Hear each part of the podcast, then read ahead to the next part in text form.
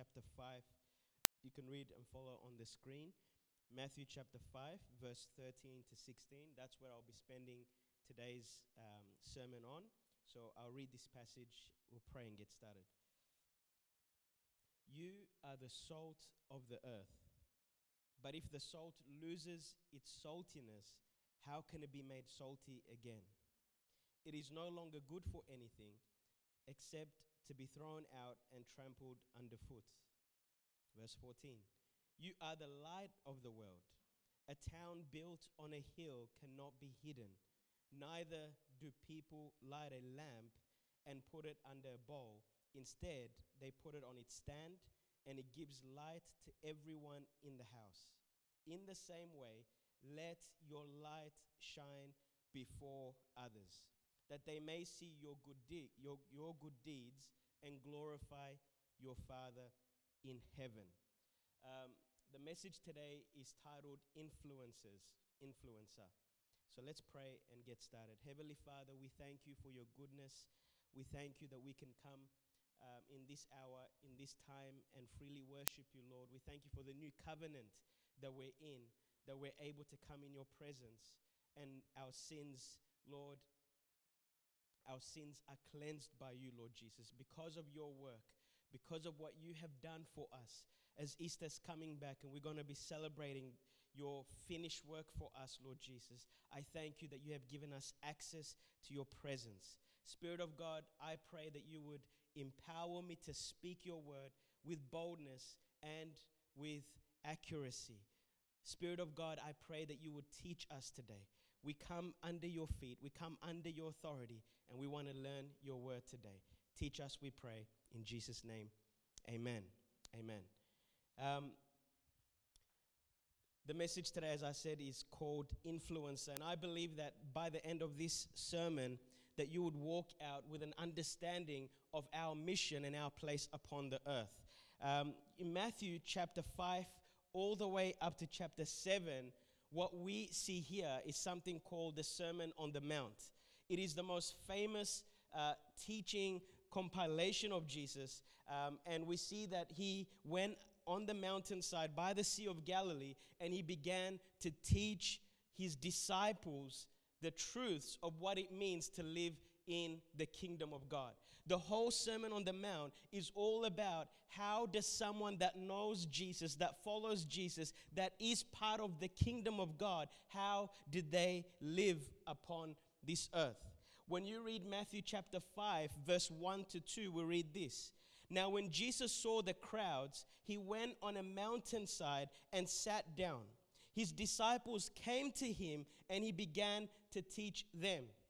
This is Matthew chapter 5, verse 1 to 2. When you read Matthew chapter 4 and the end of Matthew chapter 4, what we see there is that the crowds were always looking for Jesus. Matter of fact, I'll quickly refer to it. This is what it says News about him, about Jesus, spread all over Syria, and the people brought with him all who were ill of various diseases those suffering severe pain, the demon possessed, those having seizures, those, having uh, uh, those who were paralyzed, and he healed them. Listen to this large crowds from Galilee, from uh, Decapolis, from Jerusalem, from Judea, and the region across the Jordan followed him. So we know that the crowds were always looking for Jesus because of what Jesus can do for them. They wanted to follow Jesus because of these miracles that they were wanting from Jesus. But we know that the very people that Jesus was going around and healing did not want Jesus as their Lord and Savior. They wanted what Jesus can do for them. The Sermon on the Mount is all about how does a person in Christ's kingdom live. Jesus teaches us in the Sermon on the Mount the normal life of the characteristic of someone who is in the kingdom of God. I want you to write this first point down. The crowds always want a miracle, but what a disciple needs is teaching. You see, the crowd is always going to be after a miracle, but what we see is that Jesus takes his disciples from the midst of the crowd and he begins to teach them. We don't need to see miracles. We need to be taught. If we want to be effective for Jesus in this world, we need to know how firstly, who we are, what is our identity, and secondly, how do we live out of that identity? And that is what we see the distinction between the crowd and the disciples. The crowd wanted to be entertained, the crowd wanted just a miracle, and then they go back to their sinful ways. But what the disciples needed, and what Jesus always emphasized, is that they need to be taught. They need to know. They need to have understanding of what it means to be someone who followed him. After Jesus teaches the characteristics of what it means to be a disciple from verse 1 all the way to verse 13, uh, verse 12, what we begin to see is we come to the passage that we're in now. He begins to teach them the purpose of his disciples to be influencers in this world. Matthew chapter 5, verse 13 to 16, of us being the light and the salt of the earth, is all about how we become influencers in this world. What is the mission of the believer and the disciple of Jesus? You know, to be an influencer in the world, you're normally required to have one particular thing. You have to have a following. And the greater your following is in the world, the more influence that you're uh, you have. The blue tick means that you're an influencer because you have a following. You have people that want to hear what you have to say, they want to see what you want to do. But to be an influencer in the kingdom of God, you don't need a following, you need to be a follower. You have to understand to be an influencer in the kingdom of God, it's not about who is following you, it's about who are you following. So we begin by that uh, understanding that there's a distinction between an influencer in the world and an influencer in the kingdom of God. So, we, what we're going to do is break up verse by verse Matthew chapter 5, verse 13 to 16, so we can dissect it and understand it. Let's go to verse 13. This is what Jesus began to say You are the salt of the earth. Let me stop there. The first metaphoric example that Jesus gives is that we are the salt of the earth. The word you there in the Greek is in the emphatic. So it's expressing something that is forcibly, Jesus is saying it with clarity and he's strongly emphasizing this point. So it's as if the crowds are, are, are, in the distance, the disciples have come to him. Jesus sits down, he begins to, he begins to teach them, he looks at them, and he says this with, with force. He says this strongly. It's, it's, he's saying to them with urgency, You, my followers, my disciples, are the salt of the earth. The second word that we see is the word are. And, and that simply is in the present tense and it speaks of our identity. Jesus didn't say that we're becoming salt. Jesus didn't say that you will be salt. What Jesus declares here is that we are the salt of the earth. He speaks of the identity that we have as followers of Jesus. It's important that we get this because our identity comes before our doing. That is the very premise of Christianity. Christianity is not what do I need to do to become salt, but rather I am salt, therefore I live out of the identity that I am. And who I am in my identity, who I am in uh, in as a Christian is not because of what I have done, it's because of what has been done for me. And my faith and trust in the God that has done it for me gives me the nature of who I am today. Come on, I need you to speak with me today because that's good news right there. We don't work to be salt and light, but rather we are the salt. Jesus is emphasizing in a strong way this is your identity. You are the salt, you are the light of the earth. In other words, Jesus is saying, You, my followers, are the only salt of the earth. I want you to get that. You, my followers, you, my true disciples, are the only light in this dark world. The world and everyone else that, that, doesn't have me is not a salt, is not a light. You are the only ones that have hope in this world. Let's look at that. What does the salt of the earth mean? We probably learned this in, in, um, in Sunday school as kids if we grew up in the church. What does salt mean? And when you, when you try to understand it in the modern in the modern culture that we have, salt is really something that you can pick up for 99 cents from Coles. There's no really value placed on salt. But when you read the Bible, you have to read it in the context that it was written. That's why it's important that we study the historical background, we study the, the surrounding, uh, what was happening in that time, what was the culture like, because Jesus was speaking to the people of that culture. So, what was salt? Salt in the ancient world, when Jesus was speaking this, was one of the most precious commodities. In some places, salt was more valuable than gold.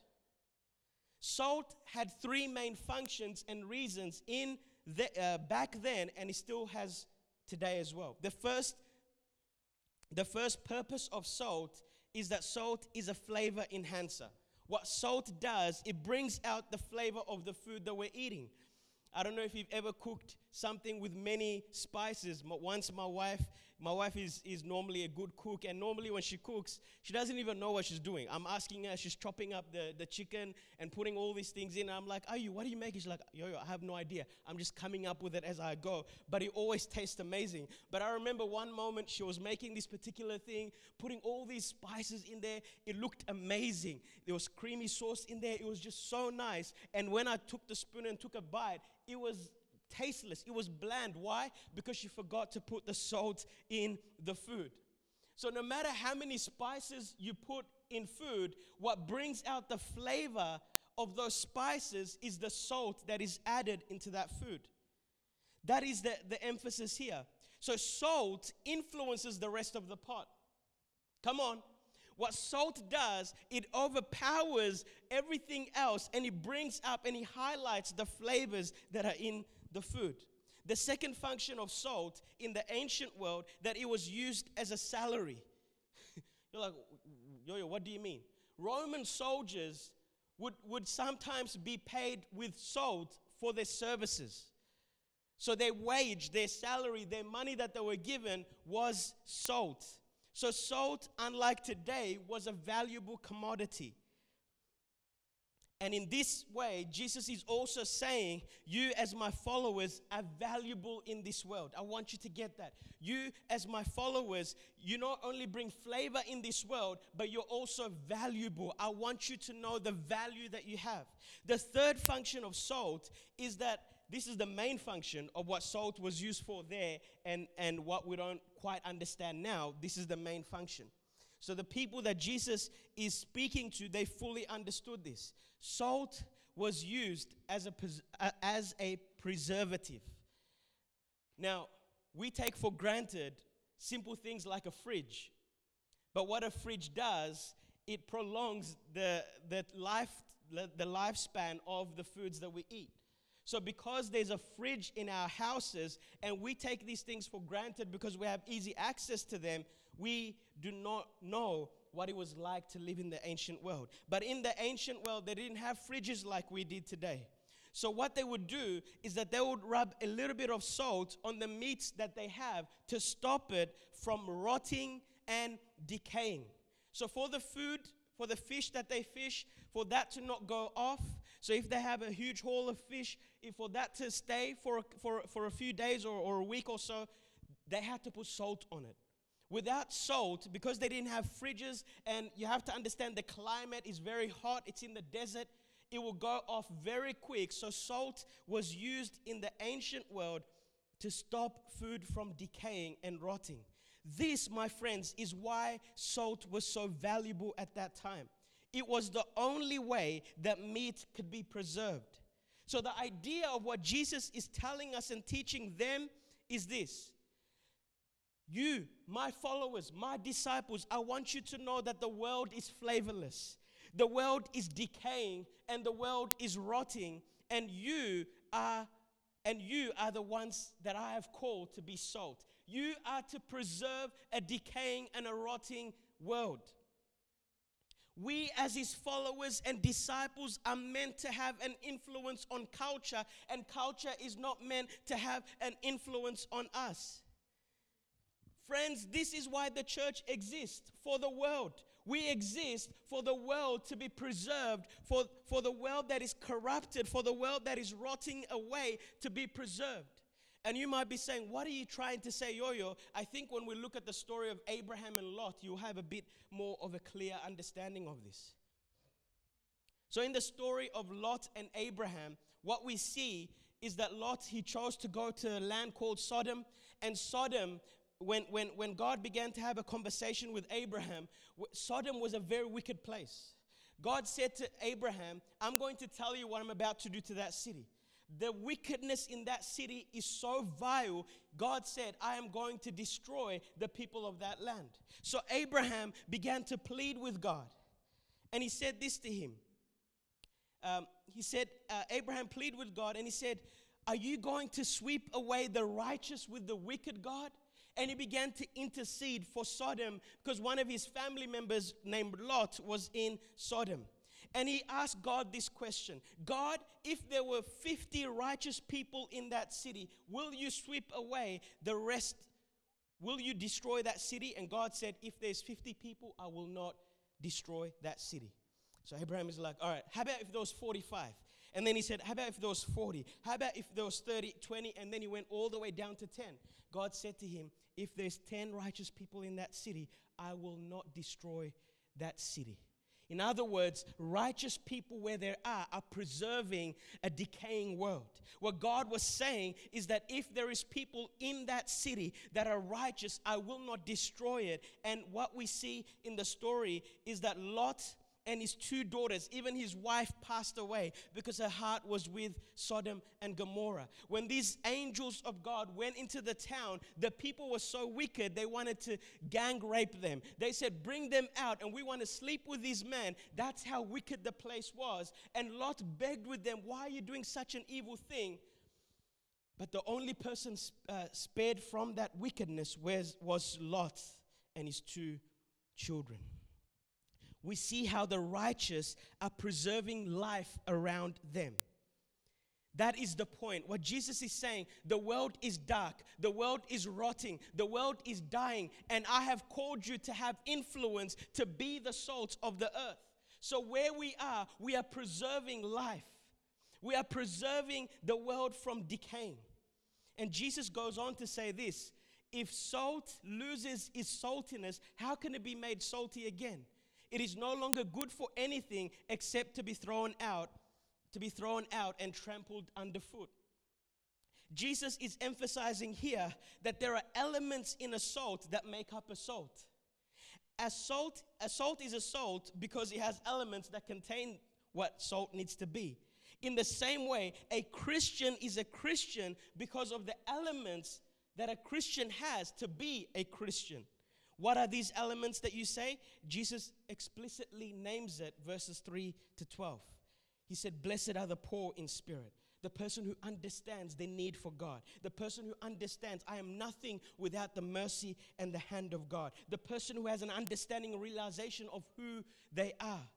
He said, Blessed are those who mourn, those that grieve over sin, those who do not indulge in sin, but those who are broken in their hearts over the sin that is in their life. Jesus said, Blessed are the hum- humble, those who are not proud, those who are not arrogant, but those who humble themselves before the Lord. He said, Blessed are those who hunger and thirst for righteousness, those who are hungry to see the glory of God be revealed in their generation, those who are hungry to see the righteousness that God has given them to be lived out in their life. He said, Blessed are those who are merciful, those who have mercy upon others because they understand they've been given mercy. He said, Blessed are those who are pure in heart, those who don't have any evil intention in every relationship that they form those who don't have any evil ulterior motive in everything that they're doing in their life, wherever they are in their workplace, whether they're serving in the church, whether they, they, they have friends of different, eh, of different groups, those who are pure in their motive. Jesus said, These are the people of my kingdom,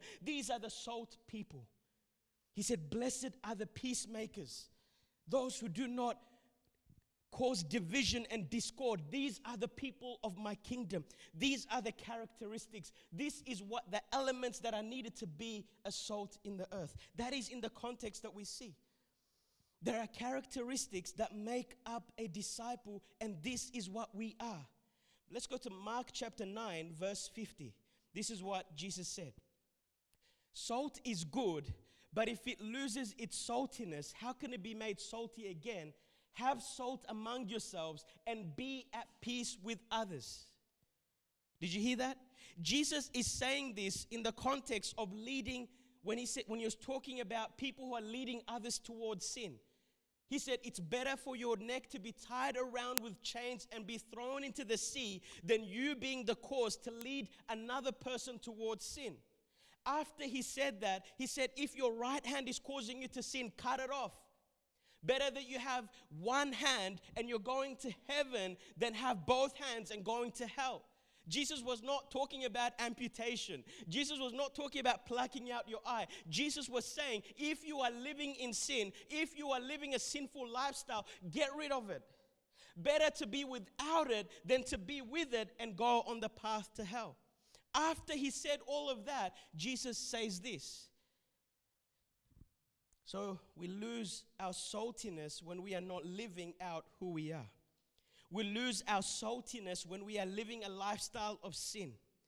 We lose our saltiness when we're not peacemakers because that is the characteristic of someone who is a follower and a disciple of Jesus. When we're not peacemakers and we're causing division, we become ineffective and we lose our saltiness. The loss of saltiness occurs when we're not living out out of our identity.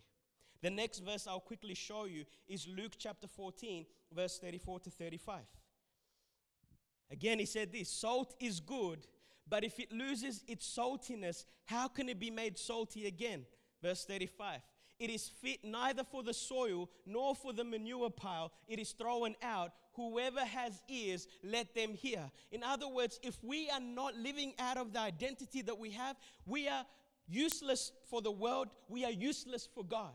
What God is saying is if you are claiming to be Christians, but you're not living out of who you are, it is you are causing nothing that is bringing a change and an influence in this world. Do you know what Jesus says this? Jesus says this very scripture after he speaks about the cost of following him.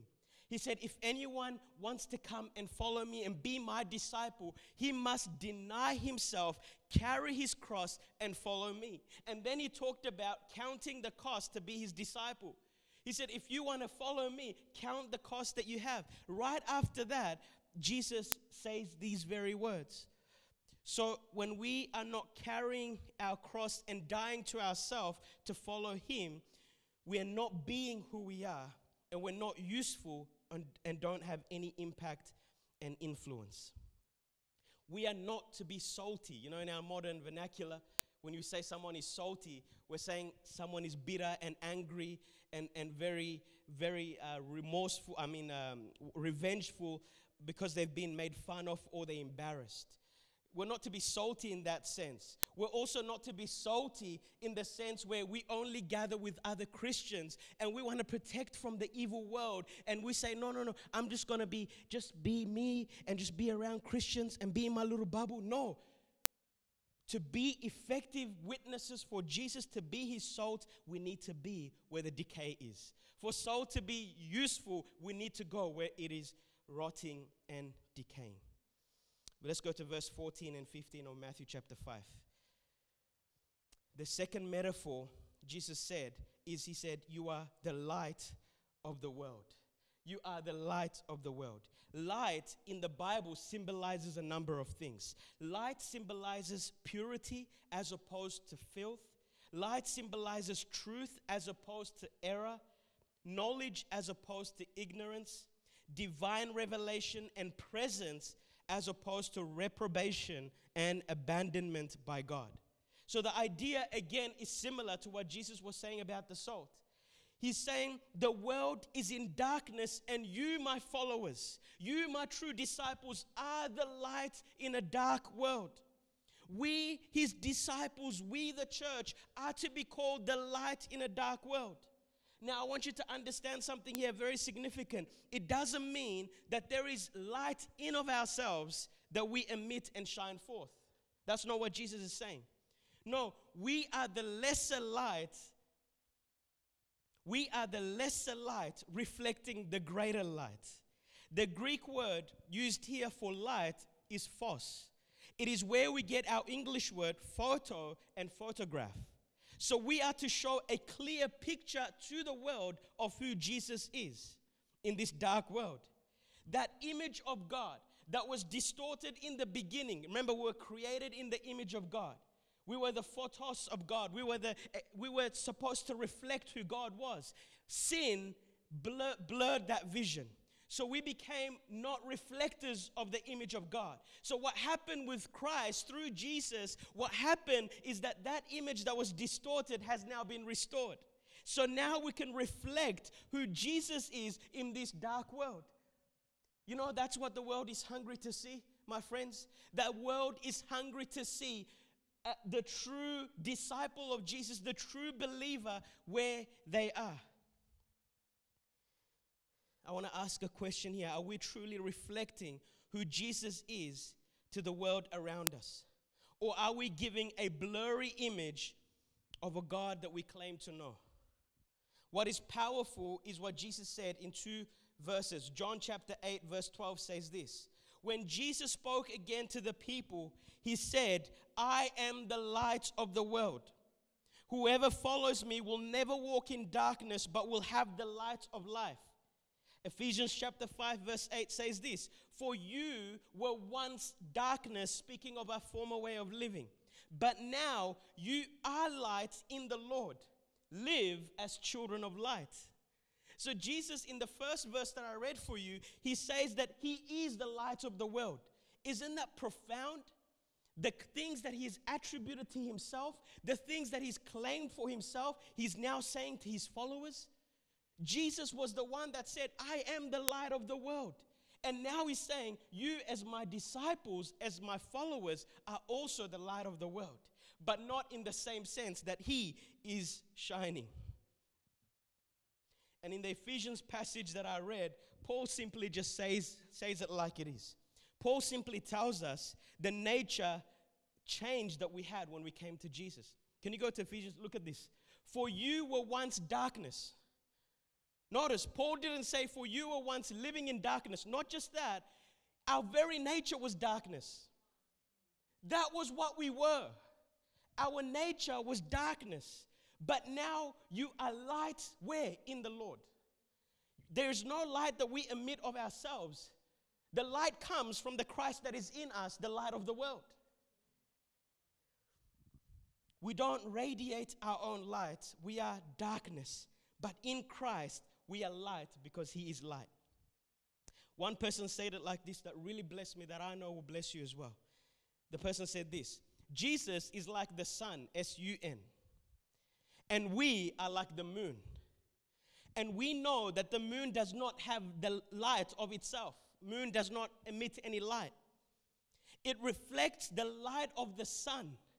The only way that a moon in the nighttime is shining is because the light rays of the sun is, is being reflected by the moon. And he said this something so powerful that touched my heart. The only time the moon doesn't reflect the sun is during an eclipse. An eclipse happens when the earth or the world gets in between the sun and the moon.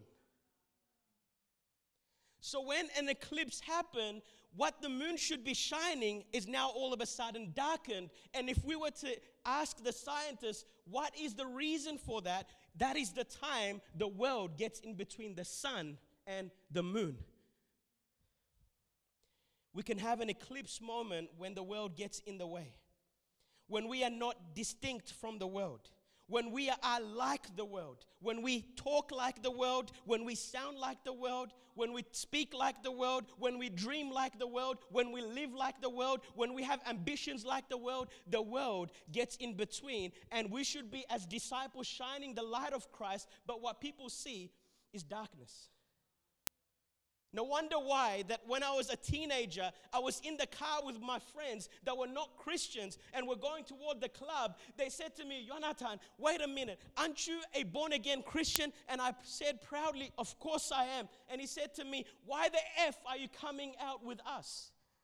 He had a reason and an understanding that I am supposed to shine a certain light that I'm not emitting. And he said to me, when he said that, I promise you in the car as we're going to the club, I just broke down. Inside, I'm like, whoa, people are seeing, people are watching, people care. Do the claims of our mouth match the life that we live?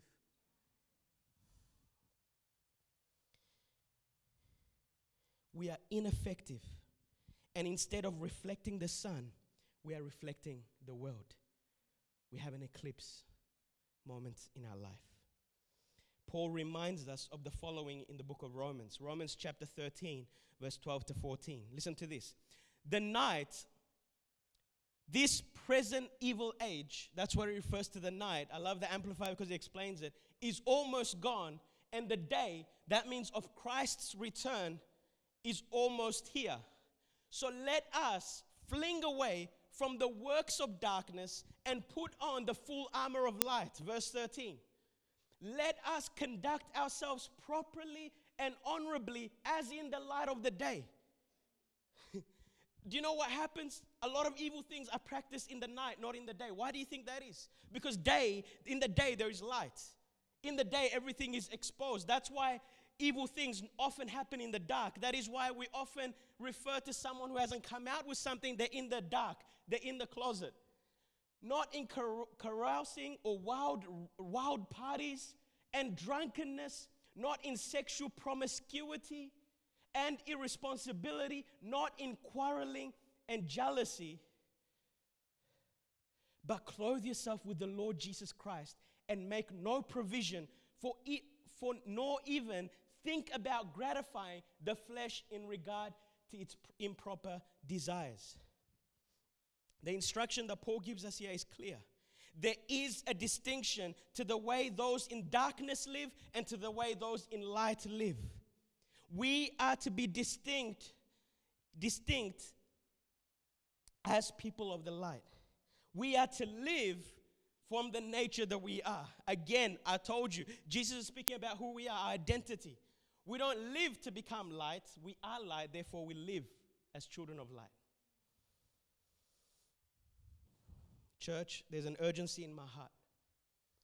Christ's return is near, and the church is not shining its light. Church, the world is in a dark place.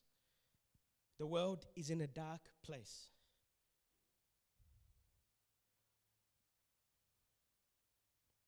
And Jesus says, We are the light of the world, the salt of the earth.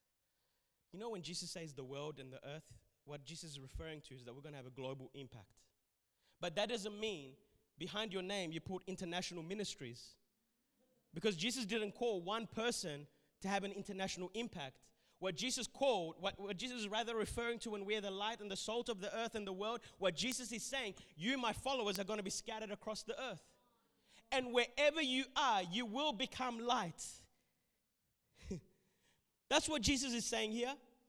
He's saying that we're going to have an impact where our world is. To better understand it, I can say it this way I am the light of my world. Wherever my world is, wherever I am placed, whether you're in Australia, in India, or in Afghanistan, wherever you are placed as a child of light, who you are is you are the light of the world. So you are to shine like the sun, S O N, wherever you are. So, what is your world? Your world is your workplace. Your world is where you study. Your world is where you live. Your, wor- your world is wherever you are. Jesus is saying, You are light. You are light.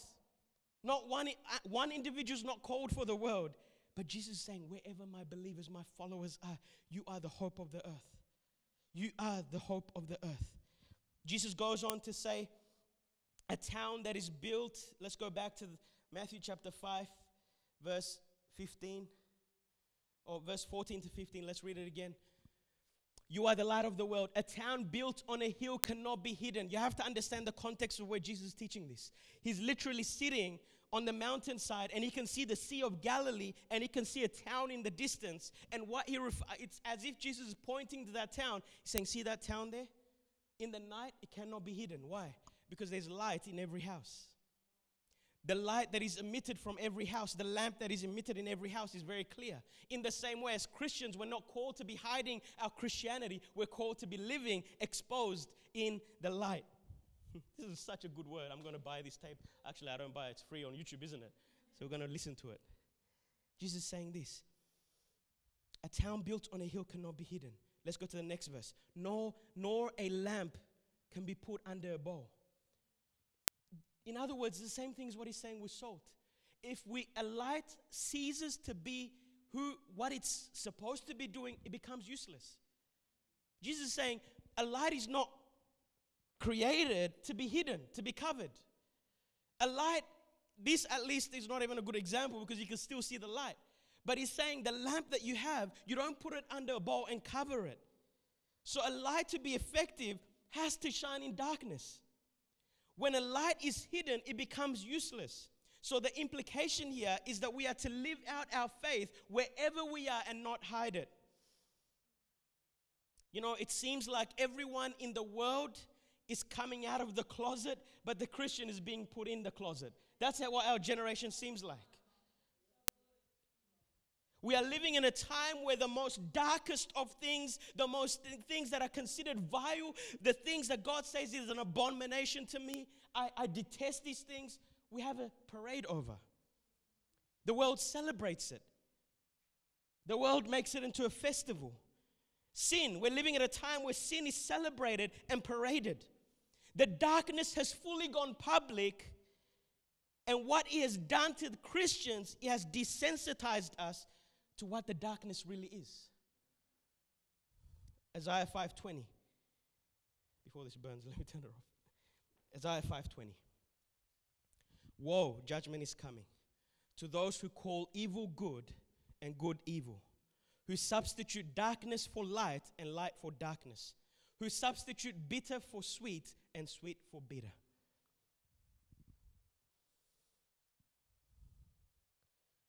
Jesus tells us that a lamp cannot be hidden. Let's go to verse 15 again. Do people light up a lamp and put it under a bowl? Instead, it is put on its stand and it gives light, doesn't it? and it gives light to everyone in the house. Write this down. The first place where we need to shine our light is in the house. A lot of times, as Christians, we find it easier to shine our light on the stage than we do in the house. But I always tell people if you want to know who yo yo is, don't see the yo yo on the pulpit, see the yo yo that my wife and my children give testimony of. Because if we cannot shine our light in the house, if the house does not see it, what is the use of the world clapping as saying this person is in the light? Why do people hide their identity? Why do people hide who they are? Number one, write this down for fear of offending. For fear of offending. But you have to know that the very nature of light exposes darkness wherever light is, darkness has to be exposed. So, how do we? In fact, Paul says in, in, in Ephesians chapter 5, we as children of light are supposed to expose darkness. How do we expose darkness? Write this down. How do we expose darkness? Number one, indirectly by living a holy life. By living purely by living in the light, you are exposing darkness. Just the fact that we don't curse, we don't cheat as children of the light. We don't get drunk. We don't lie. We don't have sex outside of marriage. Exposes the darkness of others. That is why you'd walk in a room of people that are living in darkness and they will feel uncomfortable because just the very presence that you're there exposes the work of darkness. John chapter 3, verse 19 to 20 says this. Jesus himself said this. John chapter 3, verse 19 to 20. The verdict is this light has come into the world, referring to himself. But people loved darkness instead of the light because their deeds were evil. Next verse. Everyone who does evil hates the light and will not come into the light for the fear that their deeds will be exposed. What Jesus is saying, the reason I came, I came to bring salvation, I came to bring hope. I am the light of the world. The reason why people are not coming to me is because they know when they come to me, their deeds will be exposed. Jesus is saying people who love darkness don't want the light because it exposes their sinful deeds. So, number one, we expose darkness in the world by simply just living out our faith. When you are in your workplace and everyone is gossiping about your boss and you refuse to participate in that, that convicts them.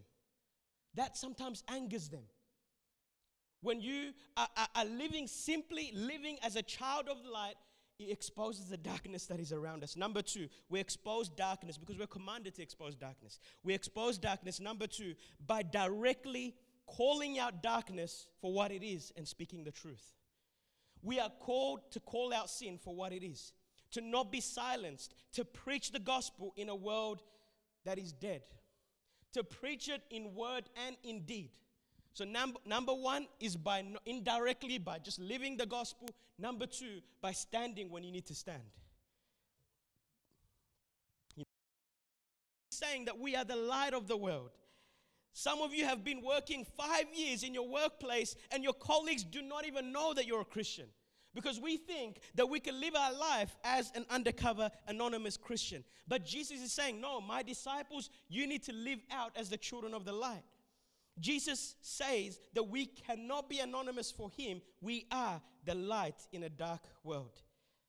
My last verses and I finish. Let's go to verse 16. In the same way, let your light shine before others, that they may see your good deeds and glorify your Father in heaven. Let me quickly finish off with this. Let is, in, is a verb which means to not prevent or forbid, but to allow. No matter how many excuses that we have, as to why we cannot let our light shine, we are instructed to not prevent or, or uh, forbid living in the truth and in holiness. Why? Jesus says, so that people will see your good deeds. Why did Jesus say they will see your good deeds? Because people cannot say, cannot see, sorry, our faith. People cannot see our convictions in our heart. People cannot see what they cannot see. What people see is not the belief system that we have inside of us. What people rather see is what we do, how we live, how we talk, how we speak, how we carry ourselves. So what Jesus is saying, the world is watching and you need to be you need to be doing good works among them. How we speak. You know in Colossians 4 6 this is what uh, Paul said. Let your conversation always be full of grace, seasoned with salt, so that you may know how to answer everyone. What he's saying is, let your conversation be flavorsome.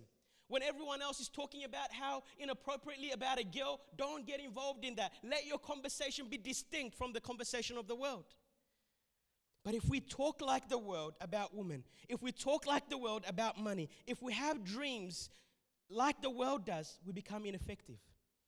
One person said this compromise is a deadly cancer to our witness to the world. The attractiveness and the beauty of the Christian life is lost. What Jesus reminds us the goal is for God to be glorified. The word in the Greek for good works, for good, sorry, is kalos. It means attractiveness, beautiful in appearance. So when we are doing things that God commands us, when we are doing things like helping the poor, when we are doing things like being there for our work colleague who's going through a tough time, when we are unashamedly unashamed, unashamed about our faith and living out our faith, living in truth, doing the work that we're supposed to be doing with all our hearts, we are living as children of the light. And he said, when we do that, God is glorified. You know, in the Sermon on the Mount, do you know what he warns? Jesus warns about the Pharisees, the hypocrisy of their lifestyle. He said everything they do is done for people to see so that they are glorified. But the children of the light, the true followers of Jesus, when we are doing everything that we're doing, we're not doing so that we are seen, we're doing it so that He is seen. That's a good place for you to say amen. When we do good works, when we are light, when we are salt, God is glorified, God is honored. Do you know how we said God send revival? Revival begins with each of us turning from our sins, humbling ourselves, being a light in our workplace, being a light where we are. I finish, I can get um, Amelia to come up as she plays. I want to read for you this quote by John Stott. He's a, he's a theologian that passed away a few years back. He wrote this book uh, called The Living Church. And this statement really blessed me, and I'll read it for you. He said this If the house is dark at night, there is no sense in blaming the house for its darkness. That is what happens when the sun goes down. The question to ask is where is the light? Again, if the meat goes bad and becomes inedible, there is no sense in blaming the meat for its decay. This is what happens when ba- the bacteria are left free to breed. The question to ask is where is the salt? Similarly, if society becomes corrupt, like the dark night or the stinking fish, there is no sense in blaming society for its corruption. That is what happens when human evil is unchecked and unrestrained. The question to ask is where is the church? Where is the salt and the light of Jesus? He said, It is hypocritical to raise our eyebrows and shrug our shoulders as if it were not our responsibility. Jesus told us to be the salt and the light to society. If therefore darkness and rottenness abound, it is to a large measure our fault, and we must accept much of the blame. I agree with what John Stott said. The question I ask when I see our generation who are embracing all sorts of wickedness, who are flaunting it, I ask, where is the light? Including me. When I'm at the cafe and I'm seeing this woman crying, and I just walk past and I see her and I just walk past, I say, Why am I doing that? Jesus has called us wherever we are to be a light. Jesus has called us to be a light. I don't have to go to mission ministry, evangelism ministry for me to do evangelism. I always ask God, help me wherever I am to be your light. If I'm seeing an old man that needs help with his groceries, why am I not helping him? When I'm scrolling and I see a church person in all sorts of mess, why am I not being a light for that person? Why am I not being a brother and a sister that cares to speak the truth to that person? Why do I leave it to the leader? Why do I leave it to the pastor? Why can I not be a light wherever I am? Where is the church? Where is the salt? That is what Jesus is saying. Your identity is salt in nature. If we dream like the world, if we speak like the world, if we run after the world, we are not called to be undercover Christians, hiding our light for fear of persecution. Some of us, we don't want to lose our job, so we stay quiet when we should speak up. Some of us, we don't want to be called bigots and, and, and old fashioned in their thinking and all of these things, so we stay quiet when we should be speaking up. But Jesus is saying, no, as my follower, you are. That's your identity. You bring flavor wherever you go. You preserve corruption. You are my light. He said in a forcible way, You are. You need to know who you are. It's like he's walking around his disciples. You know who you are. So, are you concerned about the rotting of the corruption in the world? As you close your eyes, I want to ask you Are you a salt? I know Rihanna says that we need to shine bright like a diamond, but we need to shine bright like the sun, S O N. Because even diamonds need a reflection of light in order to be seen. I know the world tells you that if we had this and that, then we'll be truly living. But what we truly need is to know who we are as children of the light. Church, as you close your eyes, I want you to imagine this very next question Imagine a world, the physical world that is without salt and light.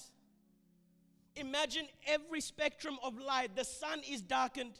Imagine this world without any form of light existing. Imagine how you would enjoy food without salt existing. That's what Jesus wants us to understand today that you are my chain breakers in the world. You are my ambassadors in the world. I am positioning you strategically. Some of you need to understand you are where you are in your workplace for a reason. Let's start to change how we pray. Instead of saying, God, when are you going to give me the next thing? Why don't we say, God, what do you want me to do in this world? In this workplace, how can I be your light? How can I show who you are? I remember when we went with my wife to Tasmania, we, were, we went into one of the deepest caves that we can walk in and we're guided by the tour guide, and he took us a couple of kilometers under the ground into this dark cave. And, and there's this experience. There's light all over the cave. They've, they've manufactured light into it. There's a massive switch. And part of the trip is when you go into the center of the cave, you can have this experience where he completely turns off the light. And he said, You think you know darkness? You think you've experienced darkness? He said, Watch how you will feel. Completely open your eyes, and you will know what darkness truly is. So, in the cave, in the, in the earth, inside of the ground, he switches off every light. I have never experienced anything like that before. My eyes are fully open, but I have never, even when I close my eyes, I've never experienced such blackness and darkness. It was scary. He warned in the beginning that if you're if you have fear of darkness, this might be not a good experience for you. Imagine the, the world without Christianity. Imagine the world without Christ. Imagine the world without us shining our light. Church, we are called to have influence. We are called to be influencers, to have impact in the world. Every follower of Jesus is an influencer, not because we have a following, but because of who we are following. So, my prayer today is let your light shine. Let your light shine in your work. Let your light shine in your house. Let your light shine in your school, in your university. Let your light shine. The church needs to come out of the closet. The world is fully come out. We need to come out and say, No, this is what I will fight for. You need to go into the parliament house where the darkness is being uh, won. You need to go into the schools where darkness is being won. They're trying to shut the voice of truth. And they're saying you can't say this and you can't say this. You can't say God and you can't speak about believing in God. And the world is working hard. But the church, where is the church? I ask. And I make it applicable to you individually. Where are you as His light and His salt? If you're thinking that a few are called, that it's only a few people that are called to be light, you're mistaken, my friend. If you're a true follower of Jesus, you are His light. Heavenly Father, I thank you for every individual in this place. I know you didn't bring them by accident, but you brought them by your divine will and purpose to hear this seasonal word in their life. Lord, as you sat down your disciples and you began to teach them, I thank you that you taught us today. I thank you for your presence that is in the midst of this place. I pray that you bring conviction upon every believer's heart, that we will not be arrogant, that we will not be prideful, but we will be, Lord, the blessed person that knows our need for you, the person that mourns over our condition, the person that humbles themselves before you, the person that asks for your mercy, Oh God, may we be the church in this dark world. May we be your light in this dark world. There are many who are decaying, there are many who are rotting away, that are waiting for the soul to preserve them, that are waiting for the salt. There are many who are in darkness, in bondage, God. And you're calling the church, not the government,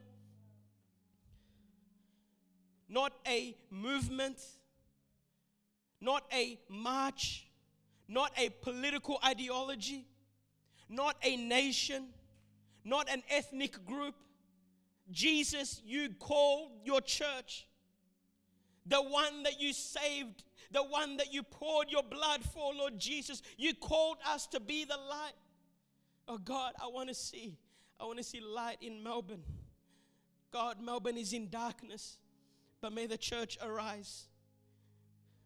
God, Melbourne is in darkness, let the church arise. Let us not be afraid of the persecution that comes with it. Let us not be afraid of the excuses, God, of what the world will label us and call us. This is part of the cross that we carry.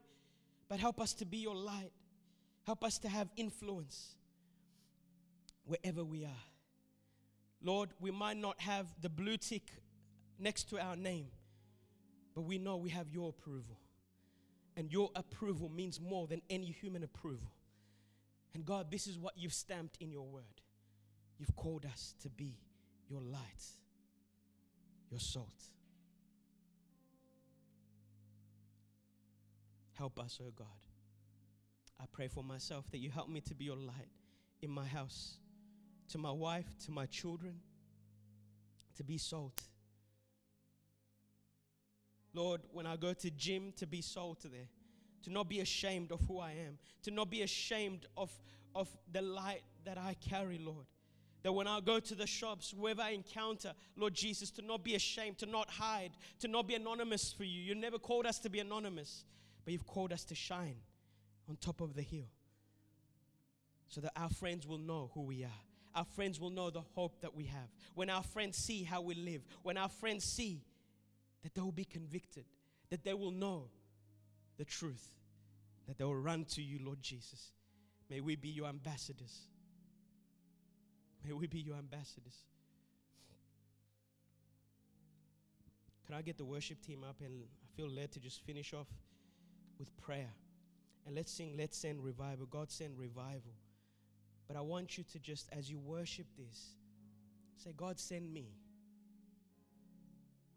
Crying out for revival. God is saying, I've already placed, I've already given you everything that you need.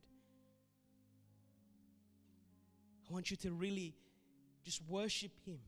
Say, God, help me in the context of today's message. God, help me to be your light. Where I am, to be your light. God, help me. I don't want to make excuses anymore. I don't want to be anonymous for you anymore. I don't want to be undercover for you anymore. God, I want, I want the world to know you. I want my world to know you. I want my friends to know you. I want my circle of influence to know you. I'm coming out of the closet. God, help me to come out and be bold and courageous. As the world is becoming bold and courageous for wickedness and evil, may the church shine bright. May the church reflect who you are. God, may we not give people a blurry vision, an inaccurate expression of who you are by the way we speak. May we not be mean spirited and may we not be judgmental. May we not be angry and bitter and jealous and God and, and, and, and fighting and bickering, Lord. That is not representing who you are. But may we in our workplace be your light. May we be May we be, may we be your light. May we shine in your workplace. Come on, worship team, sing the song. As I'm speaking, just sing it. God, send revival. Send revival. I want you to stand and just worship Him. God, send revival. If you need to go, you can go, but just